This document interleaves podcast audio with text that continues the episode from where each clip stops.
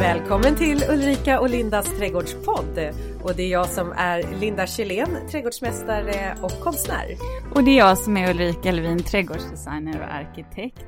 Och idag ska vi prata jord. Jord! Ja, och det är ett viktigt ämne, Linda. Ja, eh, jag tror att jag hade inte varit någonting som trädgårdsmästare om vi inte hade haft jorden. Vi ska liksom gräva ner oss i ämnet idag. Ja, jag sa att det där, det där Göteborgsskämtet får du ta. jag förstår inte, det känns som att jag är en barnslig av dig och mig. Så kan det nog vara ja, också. Kanske det. Men, Men du, ja, vad, har, vad har du gjort? Ja, eh, vad har jag gjort sen sist? Jo, men vet du vad? Jag har skaffat en, en till häst. Eh, ja. Jo, men den, en till häst? Har jag inte sagt att jag ska jo, har jag sagt att jag skaffat en till ja. häst? Har jag redan sagt det? Ja. Jaha, det känns som jag... Jag tänkte, var det nummer fyra? Nej. Nej, men det är nummer tre. Häst nummer tre. Ja. En, en, eh, en skäck. Men hon har, alltså jag tror senast så sa jag att hon, jag hade varit och provridit och hon skulle flytta hem. Men nu har hon flyttat hem. Så att eh, i, eh, igår då var jag och min dotter ut på våran första lite längre ridning ihop. Tidigt på morgonen i strålande sol så tältade vi fram på grusvägarna. Ja men så mysigt. Du ja. måste ha längtat. Ja men alltså, ja, faktum var också så här att jag fick en fråga av en journalist som frågade vad jag längtade efter just nu och mitt svar kom blixtsnabbt att inte vara begränsad. Mm. Eh, så att det att nu är jag i alla fall inte begränsad över att jag inte får ut och rida men fortfarande begränsad över att jag inte kan ut och fysiskt föreläsa. Mm. Ja du då? Jag har lärt mig hur man pratar med eh, munskydd och glasögon. Eller ja, inte, oh. jag har ju glasögon på mig men så här, nu har jag ju varit ute och träffat kunder och ibland så behöver jag ju vara i deras hem. Och nu har jag konsekvent kört munskydd och också delat ut till kunderna om de inte har det. Eh, men du vet när man har glasögon då, innan de här första gångerna innan jag liksom fattade hur jag skulle placera munskyddet och glasögonen på det. Jo, innan jag hade fattat det så blev det så här, mina glasögon bara, du vet de imma igen. Så jag såg ju ingenting, det såg Nej. jättekonstigt ut. Och så ska man inte hålla på och peta på munskyddet ju när man har satt på sig det. Så att, ja. Oh. Men jag gjorde den missen en gång. Oh. Mm. Så att eh, det är det jag har lärt mig. Eh, ja, mycket jobb helt enkelt. Mycket jobb ja. Mm. ja kul ändå. Ja, mm. men du Linda. Jag tänkte så här, vi måste prata lite om det här med jord. Ja, för, jag, för jag säga en sak bara innan? För vi, ja. Jag tänkte bara att vi ska säga vad vi ska ta upp i det här ämnet. Det var precis det jag ville komma in på, så Aha. kör! Ja, då är det så här. Vi kommer prata om vad är jord? Vi kommer också prata om jordens viktiga uppgift. Och sen så det finns ju så vansinnigt många olika köpejordar. Alltså ja. hur, val, vad ska man välja? Ja, och varför finns det så många? Är det verkligen nödvändigt kan man ju fråga. Kan man göra sin egen jord? Mm. Mm. Och vad menas med en fet jord? Och vad menas med att jorden reder sig? Och vad menas med en levande jord? Är den så här så att den springer iväg? Ja. Ja. ja. Ja men precis, och det där kommer vara så intressant att fördjupa sig i för att det här är ju en förutsättning faktiskt för att få ens växter att trivas eh, i trädgården. Och vi kommer ju prata framförallt kanske om lerjord och sandjord för det är trots allt de vanligaste jordarna som vi har i våra trädgårdar om man inte har då kanske en ren skogstomt.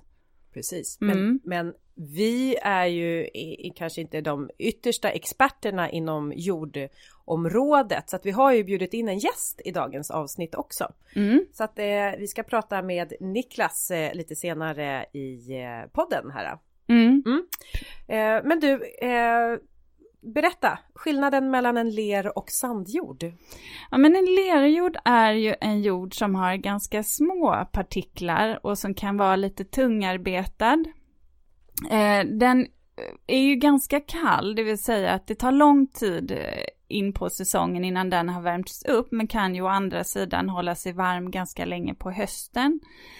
Den kan ju hålla vatten bra, men det kan ju också bli en nackdel om lerjorden är för kompakt, för att då kommer ju inte syre ner till rotsystemet. Ehm, så att det måste man ju tänka på. Det är en fin, fin jord att odla på om man tillför organiskt material och får den lite mer luckor. En sandjord däremot, där har du ju en väldränerad jord. Den kan ju bli riktigt torr. Men samtidigt så blir den varm ganska snabbt och kan ju också vara fantastisk att odla i. Men samma sak där, man behöver organiskt material. Mm, just mm. precis. Och du sa ju det att lerjorden är en ganska kall jord. Ja, ja. det är den. Mm. Och det känner man nästan. Mm. Eh, och, och, kan vara väldigt kompakt mm. eh, då. Men om man då funderar på Linda, vad är egentligen jordens uppgift? Jordens uppgift är att förankra växten i marken. Alltså tänk så här ett träd, en gammal ek eh, på eh, 300 år gammal. Hade den inte stått där med sina rötter i backen, i marken, jorden så eh, hade vi aldrig fått uppleva denna vackra gamla ek. Så att jorden kan man väl säga är ju eh, ett sätt att fungera som ett växtstöd. Men jorden binder ju också syre, vatten och näring. Mm. Och, um, så den är ju liksom central för att vi ska kunna odla. Ja, och sen är det ju faktiskt också en boplats för ja, men alla mikroorganismer som behövs i nedbrytningsprocessen som vi pratade om i, i förra avsnittet, klimatsmart trädgård. Mm. Eh, och också sådana här livsviktiga saker som daggmaskar. Eller tusenfotingar. Ja, ja, det finns många bakterier, mm, bakterier, också som behövs i jorden. Ett levande samhälle. Du vet vad? Eh, man kan ju faktiskt eh, göra ett ganska snabbt test för att se om man har en levande jord. Mm. Det är att man sätter en grep i backen, vänder på jorden och så ska man leta där. Hur mycket daggmaskar hittar man? Och eh, då ska man ju hitta så här många dagmaskar som man blir alldeles lycklig. Alltså man ska ju inte ens behöva leta efter dagmaskarna. Alltså det här är lite roligt men jag var gjorde Nyhetsmorgon gästade mig och sen så skulle jag visa det här på i min trädgård, dagmaskar, hur rik den var, jorden. Och så jag satte ner grepen i backen och jag hade testat så att jag verkligen hade massa dagmaskar där innan. det var ju det att det här var så tidigt på säsongen, det var så kallt ute. Så när jag hade vänt upp och ner första gången och testat, då sa ju dagmaskarna så här, upp, upp, upp, vi drar, här var det för kyligt. Så när jag vänder på grepen och ska få upp dagmaskarna så bara, kameramannen han bara filmar och vi hittar ingenting. Jag bara, ja vi byter, vi tittar på mig istället. Alltså det var så här, vad fasiken tog ni vägen maskarna? Precis. Nej men alltså, eh, så det, och så man ska absolut inte vara rädd för dagmaskar. Och jag hör så många som är rädd för dagmaskar. Va? Ja, men de är ju läskiga. Oh, gud vad äckligt det där är. Jaha, okej. Okay. Ah, nej, nej, nej, vi ska vara kompis med dagmaskarna. Ja, spindlar men... och andra insekter, ja. det brukar, men dagmaskar har jag faktiskt inte hört talas om. Jo då, oh, ja, ja. Men så att eh, sätt grepen i backen och sen så ska du se till att de har massor med dagmaskar där i. Och eh, har man inte det, då kan man ju alltid hjälpa jorden och naturen på traven, det vill säga att man börjar jordförbättra. Mm. Mm. Och det kommer vi ju in på lite senare, eller hur Linda? Ja, det gör vi. Men du, mm. Niklas. Just det. Du har något lite roligt jordminne eller? Ja, eh, för vi ska, Niklas lärde jag känna en gång på en eh, trädgårdsmässa och där vi gjorde en, ett liksom, jobb ihop. Och jag hade ingen riktig koll på vem Niklas var, eh, förutom att jag förstod att han var en väldigt eh, duktig inom jord. Men sen så skulle vi blanda egen jord och då behövde vi lera för att eh, få till den här blandningen. Vi skulle göra en rosjord och lera är väsentligt i rosjord.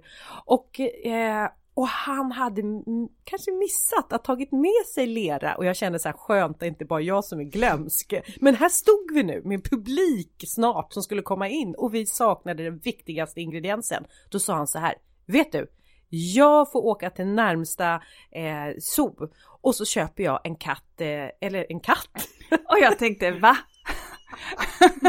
Tom det där. jag köper en katt. Nej, Nej, ah, ja. okej okay, det var, var fortsättning där på det där ordet. Kattsand. Ah, Ja. Okej, okej. ja, för i, i kattsanden, om man nu inte köper en sån här som doftar lavendel, då innehåller ju den 100% lergranulat. Och då hade han liksom, så han räddade hela situationen och jag tänkte så här, det där, den där jordgubben, haha, han är inte bara expert. För, förlåt, ja. var det andra Göteborgsskämtet du tog? Okej, okay, förlåt, kör på.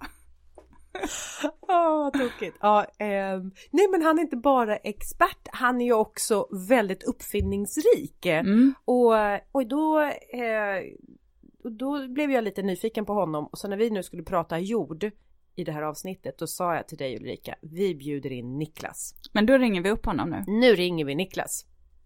Då ska vi säga hej till Niklas Westin som är marknadschef på Rölunda Gård och som också är eh, grundare till Årets Spadtag. Hej Niklas! Halloj Linda! Ja men hej Niklas, vad roligt att få prata med dig. Eh, du och Linda känner ju varandra men vi har ju eh, aldrig träffats faktiskt. Så jag är Nej. lite intresserad av, vad, vad är det, varför brinner du för jord? Oj, eh, ett kort svar på det. Jag, jag har ju harvat runt i trädgårdsvärlden egentligen ända sedan jag var 16 år gammal i alla möjliga former och jobbat på något sätt med växter och trädgård hela mitt liv. Och eh, det stora intresset kom faktiskt till mig för, kan det vara, 6-7 år sedan. När jag var med på ett, en, en, jag blev inbjuden till ett eh, veckas seminarium om jord nere i Järna. Och det var 120 människor från 30 länder och allting handlade om jord. Och då insåg jag att, och då fick jag också lära mig hur viktig jorden är. Både för vår överlevnad, för att vi ska kunna få mat ifrån den, vi ska kunna få byggnadsmaterial, men också hur vi missköter våra jordar. Både hemma i våra villaträdgårdar men också globalt sett. Och jag insåg att fasiken, det här är ju ett jäkligt spännande ämne och det är så mycket mer än någonting bara som är svart och någonting som man stoppar ner växterna i, utan det här är ju ett universum som påverkar växterna väldigt mycket.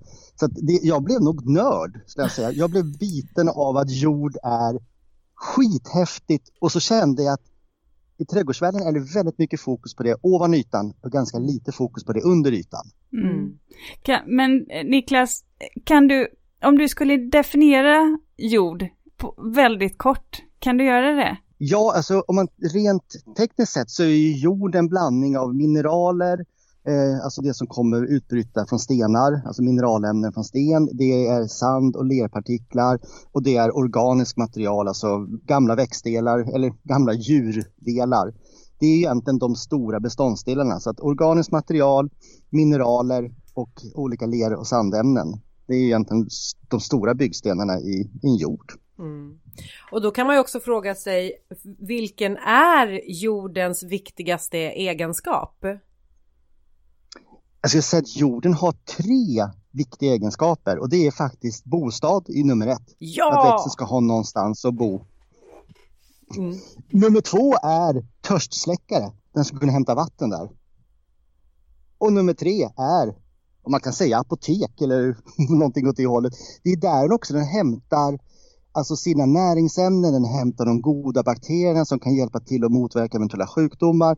Så törstsläckare, bostad och apotek det är egentligen jordens, eh, det, de tre sakerna, huvudsakerna den uppfyller för en växt. Gud vilken trevlig plats att bo i känner jag. Ja, Men, och eh, grunden är ju det viktigaste av allt.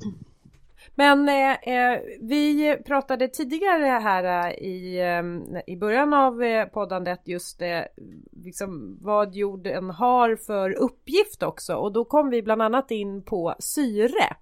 Och det undrar jag då över om du kan eh, eh liksom berätta om eh, hur hjälper jorden till att syresätta växternas rötter? Ja, alltså det, jorden har ju en, oftast jag brukar säga, man vänder lite grann på den här frågan, att många har en bild av vad jord är. Att jord är någonting mörkt, tungt och stabbigt. Eh, men alltså en skånsk, liksom lite relera jorden någonting, alltså det är någonting som är massivt. Det är folks bild av vad jord är. Men en jord ska normalt sett alltid innehålla minst 25 procent luft, alltså syre. För syret är ju liv och det är även liv för växterna. För, och där är det så viktigt, för får vi inte ner syre i jorden så kommer det bildas nedbrytningsbakterier som kommer att påverka växterna väldigt, väldigt mycket negativt. Så att växterna är beroende av syre, inte bara i luften ovanför utan även nere. Och det är framförallt mikrolivet som behöver ha syret för att de ska kunna leva och frodas. Jord ska många gånger vara mycket, mycket grövre än vad folk tror. Alltså jag har hört massvis med gånger att folk plockar bort stenar från sin jord. Och jag ställer alltid frågan varför gör du det? Ja men det ska inte vara sten i jord. Det är mm. klart det ska vara sten i jord. Och för, för att stenarna i sig eh, gör eh, liksom luftrum eller hur menar du tänker? Ja, de skapar ju luftfickor för det är alltid svårt att packa. Om du har två stenar så är det svårt att få dem att passa perfekt mot varandra. Så det blir alltid gliper. Och ju grövre partiklar du har desto svårare är det för dem att passa ihop. Kan man få de här stora partiklarna liksom få ner dem så kommer det nästan alltid att bli hålrum oavsett vad man gör. Mm. Men plockar man bort alla stora partiklar och bara spar det, det, det lilla så packar sig de gärna lätt mot varandra och då finns det inte plats för luften. Det här är ett problem när eh, man gör nyanläggningar märker jag eh, att anläggarna som gör det här när man påfört ny fin jord eller även befintlig jord som man kanske vill spara så är det väldigt, väldigt svårt att få dem att förstå att de inte får gå på den här jorden eller att man inte får köra på den med maskiner. Eh, så att många gånger så kommer man ju ut då till en jord där man har påfört bra jord och sedan så är den helt sönderkörd. Eller man har lagt material på. Det är så synd för att eh, det är helt omöjligt eh, för växternas rötter att trivas i, under sådana förutsättningar. Ja, jorden blir ju som cement och kompaktering är faktiskt det största hotet mot våra växter.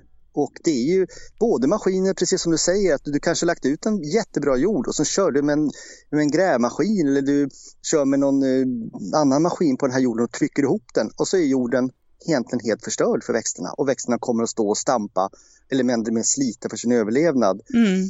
Men, men, även regn faktiskt kompakterar jord som har fel struktur över tid. Mm. Och det är, där, det är därför som vi aldrig bara ska vara liksom helt nöjda med våra jordar vi har i våra rabatter tänker jag, utan att vi alltid ska se det som en plats som vi ska jordförbättra och ta hand om. Att det är, en, det är som en, det är som en en bank kan man säga sådär. Lånar man något från den så ska man tillföra tillbaks till den. Men mm. eh, jag tänker också när det gäller att det finns ju så otroligt många olika sorters köpejordar. Och, ehm, mm.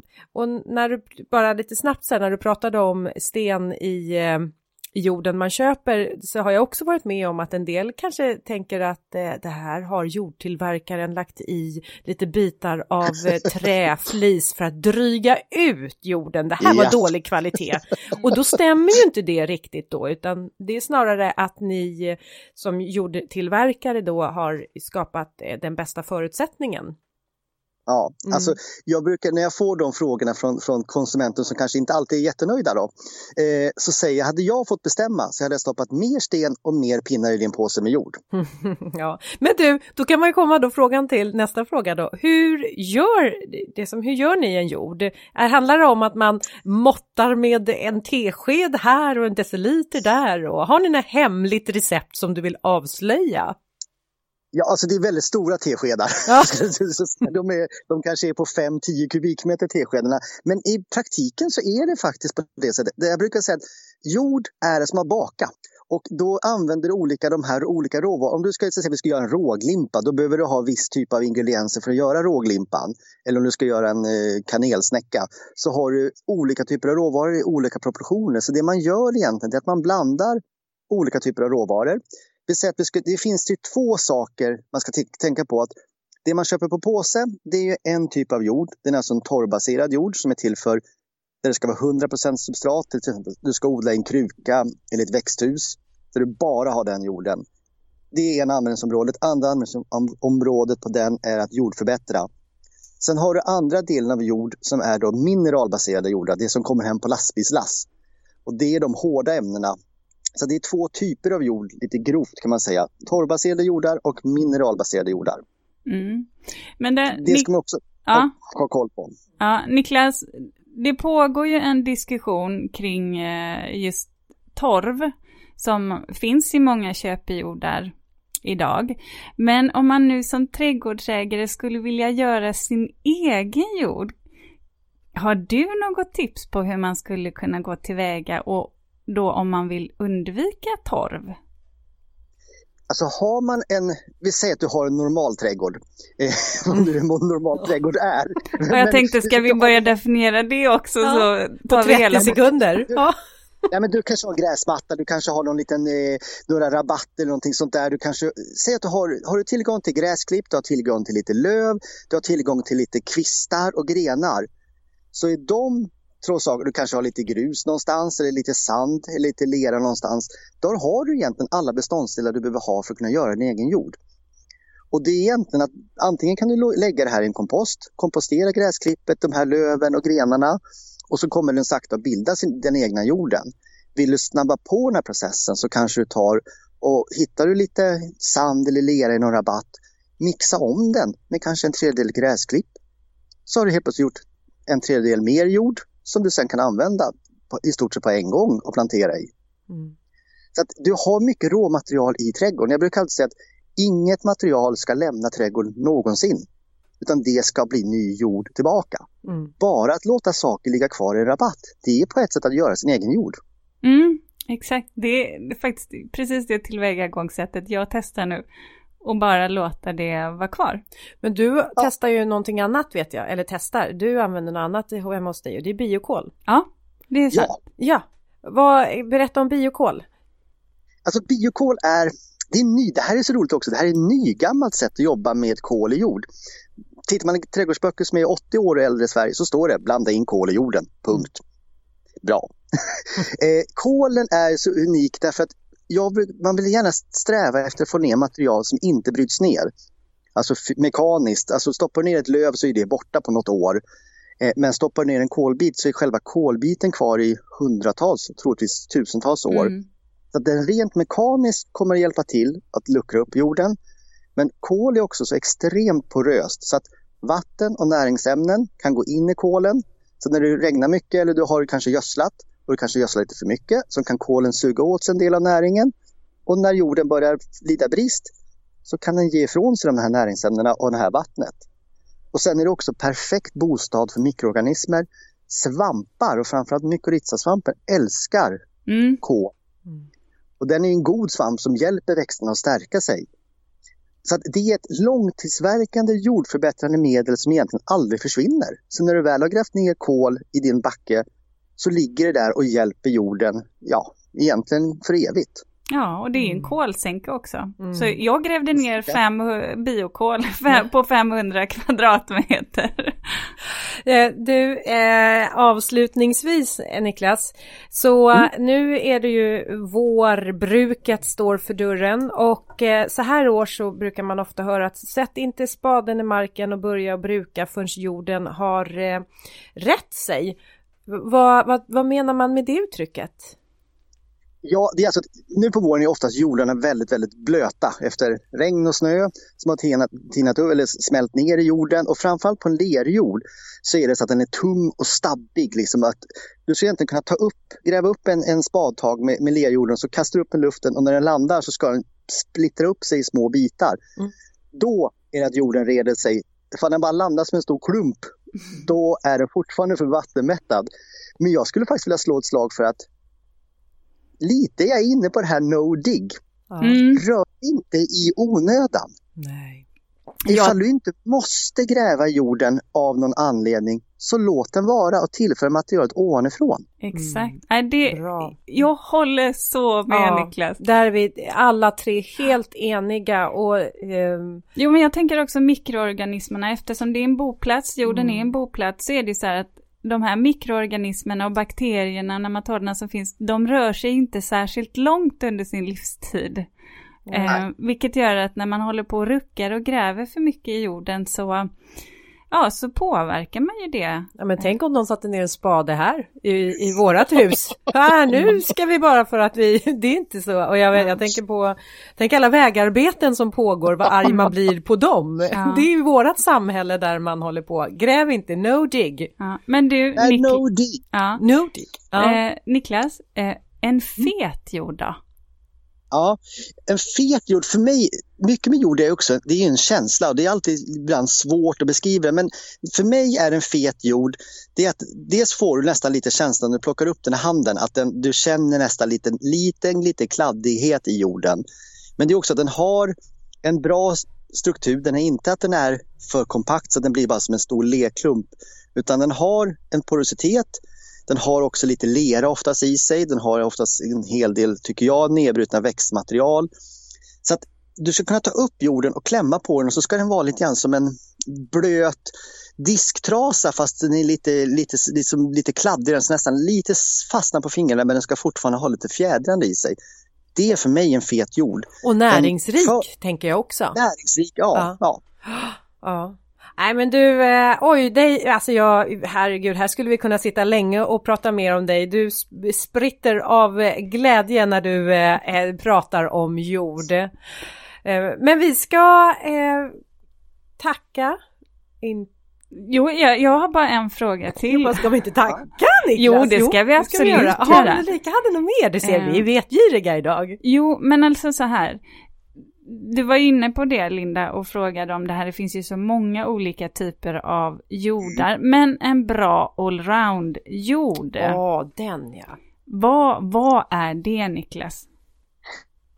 Jag brukar, Får jag ta en liten kort stund? Det ja. tänker jag göra. Ja. Så här. Sno den, go! Ja. Jag, säger, jag brukar säga att växter kan inte läsa. Det är nummer ett. Så det innebär att de, om ni har köpt hem en pelargonium så kan inte pelargonionen se på påsen att nu har de köpt rätt jord till, min, till, till mig själv. Nej, det är. Ja. en växt. En växt kan känna. Och det en växt vill ha, det är egentligen det vi pratade om i början. Den vill ha en boplats, den vill ha lite syre, den vill ha näringsämnen. Den vill alltså ha en god struktur och kunna hämta det den behöver ha. Snarare än att det passar ihop med det som står på påsen. För det har blivit bisarrt när det finns potatisjord, pelargonjord, tomatjord. Ja. Det, det, det, har spårat ur. Det har spårat ur fullständigt. Men det ska titta på en bra allround-jord egentligen. Det är en jord som är ganska grov i strukturen, som har tillräckligt mycket näring i sig. Så att gärna räcker en stund, gärna naturgödsel. För naturgödseln kan fälla ut näringsämnen under mycket längre tid. Eh, och att den eh, har en bra förmåga att hålla vatten, som kanske ska innehålla lite lera. Men å andra sidan där, har du lera redan i din trädgård så behöver man inte köpa en påse med lera i. Så att, eh, men en bra planteringsjord, det är vad man behöver. Du kanske behöver ha en jord för surjordsväxter, alltså blåbär, azalea, ljung. Eh, du behöver kanske ha en, en jord för inomhusväxter, eh, blomkrukor och en såjord. Sen är vi i stort sett klara. Mm. mm. Mm. Fyra, fem olika jordsorter, allt vad som behövs. För återigen, växten kan inte läsa. Nej. Den kan känna oavsett om, så den känner, är det tillräckligt bra struktur, finns tillräckligt mycket näring, ja, då kommer den att trivas oavsett vad det står på påsen. Herregud, jag känner mig ibland som en växt känner jag. Gör du det? ja, Vilken jord skulle du ha Nej, men jag går mer på känsla än på vad det står på förpackningen. Ja, fattar. Ja. Mm. Men du Niklas, ja. jättespännande att få talas vid. Verkligen. Ja. Eh, stort tack för att du ville gästa oss här i podden. Jag tror att lyssnarna också uppskattar det väldigt mycket. Hej då! Hej då Niklas! Hej då! Ha det gött! Alltså det där var ju ett himla intressant samtal med Niklas.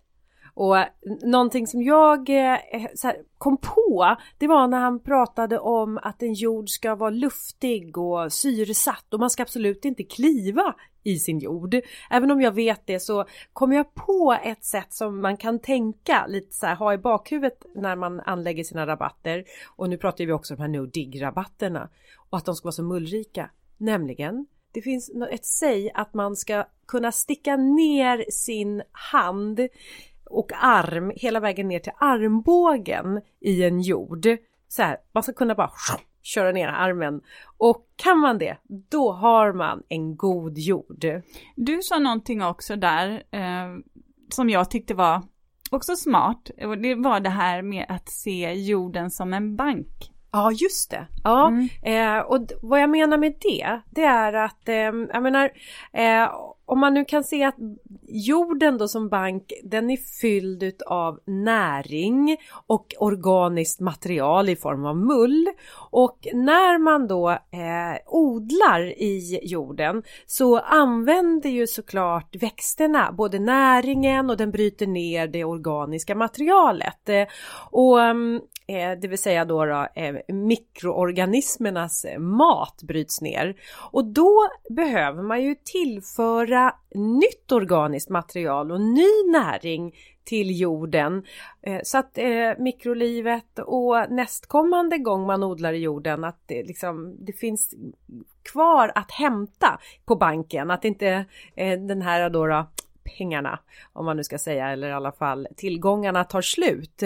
Och då betyder det ju då att eh, lånar vi av jorden så måste vi också betala tillbaks det lånet, det vill säga jordförbättra med mull. Och det här behövs göras varje år.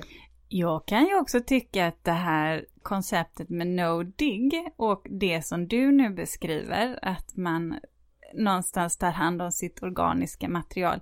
Alltså det är ju ganska tidsbesparande. För du behöver ju inte städa och köra iväg till tippen och du behöver ju heller inte åka och köpa grejer och påföra din trädgård i onödan heller då. Nej, just så. Nu, eh, det, precis absolut så, så stämmer det. Så att det är ju faktiskt en himla bra. Men du, jag tänker också, eh, har du hört talas om matjord? Det har du ju. Ja, mm. och det skulle ja. vi behöva definiera också. Vad, vad, vad menas med det? Förklara alltså, Linda. Jo men alltså matjorden, det är ju den delen av jorden, eh, alltså ytan kan man väl säga, eh, som brukas utav oss när vi odlar, det vill säga där vi liksom gräver och, och det är också den jorden som vi som människor påverkar. Det är den, den är inte den naturliga jorden eh, utan vill vi nu anlägga ett grönsaksland så tillför vi näring och, eh, och styr över den jorden för att kunna odla i. Och, eh, och därför så är det så här att man har en bra matjord. Det är ju någonting som man själv då kan påverka. Eh, så att det är ju liksom matjorden. Mm. Och jag vet ju när du ritar trädgårdar och ska börja sedan anlägga trädgårdar, då är ju just den här matjorden, den är ju nog så viktig för dig och att dina kunder kommer få en vacker trädgård, att de lyckas. Eh, hur tänker du på anläggningsjorden? Ja, framförallt så måste den ju anpassas utifrån vilka växter som ska planteras och faktiskt också platsen det är ju väldigt bra om man kan återanvända en stor del av den jord som finns på plats. Dels för att det blir mindre transporter och att man då slipper ett så stort klimatavtryck. Men också för att växterna som trivs där eh, naturligt har ju eh, kanske ett bra kretslopp och alltså eh, en bra boplats för mikroorganismer redan i den befintliga jorden. Samtidigt då så kan det ju vara så att den här jorden innehåller en hel del ogräs och det är klart att då kan ju det i sin tur innebära att det blir väldigt svårt för nya växter att etablera sig, att man får en ogräsbädd istället mm. med konkurrens då eh, mot perenner framförallt skulle jag vilja säga. De är ju käns kan ju vara känsliga för det. Så att ibland så måste man ju faktiskt köpa ny jord och då köper man ju sällan i säck utan då kommer det ju på stora lastbilar. Och då behöver den ju vara ogräsfri och framförallt rotogräsfri och många jordar hettas ju upp då. Eh, det är ju samma sak att man inte vill ha in eh, några sjukdomar eh, i sin, sin trädgård. I, som man kan ha ibland på befintlig jord om vi pratar träd nu. Mm. Men, men helt klart så skulle jag ju önska att man kunde jobba mer med befintlig jord och kanske tillföra näringsämnen och eh, organiskt material istället för att behöva flytta runt så stora massor som vi trots allt gör idag. Och det här tror jag mycket handlar om ekonomi. Mm. Att det också är mycket lättare att ta grävskopan, gräva bort och köra iväg och sen köra dit ny jord. Det är en snabb lösning. Ja men det är det ju. Mm. Och det är ju alltid eh, Ja, så det är ju alltid så. Eh, så länge det inte finns regleringar som säger att det blir dyrare att göra fel och billigare att göra rätt så tror jag att eh, ja, det kan vara knepigt att hitta mm. lösningen då. Eh, när det gäller eh, ogräsfri jord så måste jag bara säga, där har jag varit hört talas om sådana skräckexempel där man har anlagt en ny trädgård och så har det varit ogräs i jorden så det har liksom bara vuxit upp till tistlar och, mm. och där vet jag att det har blivit så här rättsliga processer om vem, för det är ju ganska kostsamt, ska man bort med jorden och hur får man bort kirskål när den väl har liksom tagits in. Usch, så att det där är väl en, en viktig, eh, en, en viktig, många viktiga aspekter. Ja, ja men det är det. Och, och ja. framförallt, framförallt i en perenna rabatt, alltså eller ros, rosrabatt eller en köksträdgård. Alltså du är ju körd om du får in eh, massor med ogräs. Mm. Eh, för, för ogräs de är så livskraftiga och starka så att de konkurrerar ut dina mm. andra växter. Ja, jag kan säga hemma hos mig så, eh, oj, jag har, vet inte om jag någonsin har köpt hem jord för att plantera i, i min trädgård utan jag, jag gör min egen jord i, eh, från komposten och eh, blandar ordning med naturgödsel och mull, mm. jordförbättrar. Mm. Nej men vilket eh, smaskigt eh, eh, avsnitt vi har bjudit på idag. Ja, verkligen. Ja. Och idag, eller idag, så tänkte jag börja här med veckans eh, reflektion. Och jag kan bara säga, kan bara konstatera att det här trädgårdsintresset är så otroligt stort Eh, dels så märker jag att jag får eh, Ja, men jag känner att jag har tackat nej hela veckan och eh, alltså det är så högt tryck så att jag Ja, jag blir alldeles yr i huvudet. Eh, men sedan kan jag också säga att någonting som jag tycker är väldigt roligt, det är ju att jag har eh, fått komma ut och träffa flera lyssnare nu. Och jag märker att jag kanske får en annan typ av eh, kund än vad jag haft tidigare. Nu är det många faktiskt av er som lyssnar på podden som har ett genuint trädgårdsintresse. Där det inte bara handlar om att det ska se snyggt ut.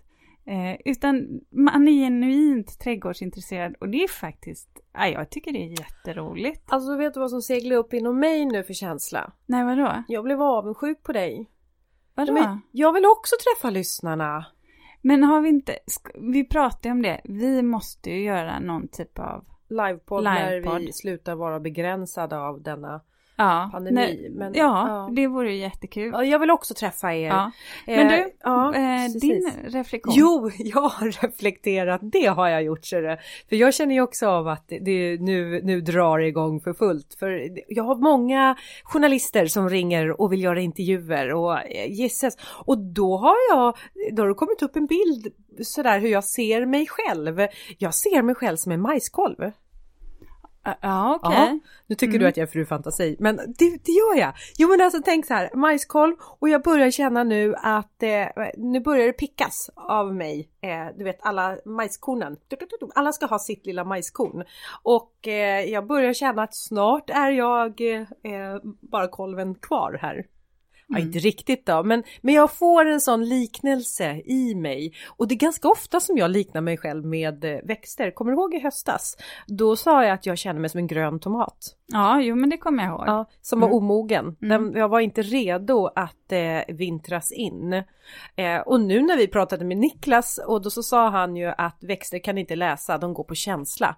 Och då kände jag så här, ah men herregud, jag är ju verkligen, jag är verkligen en växt signifieras, ja jag kan läsa. Men när jag ska fatta mina beslut, om jag ska laga mat till exempel, mm. då går jag aldrig efter ett recept. Då går jag bara på känsla. Mm. Eller kanske en bild. Mm. Ja. Men där kan jag faktiskt tycka, det kan jag skriva under på för att det här med känsla, Tänk vad skönt det ibland är när man betraktar en trädgård att man bara upplever den, det vill säga att man bara tar in känslan och att man faktiskt struntar i att värdera är den vacker eller inte. Mm. Hörni, tack för att ni har lyssnat idag. Vi hörs om en vecka igen. Ja men det gör vi. Hej då! Hej då! vanligt så är det fredag. Ja, ah, nej, men lite finns det kvar av majskolven. Några korn finns det kvar och picka i.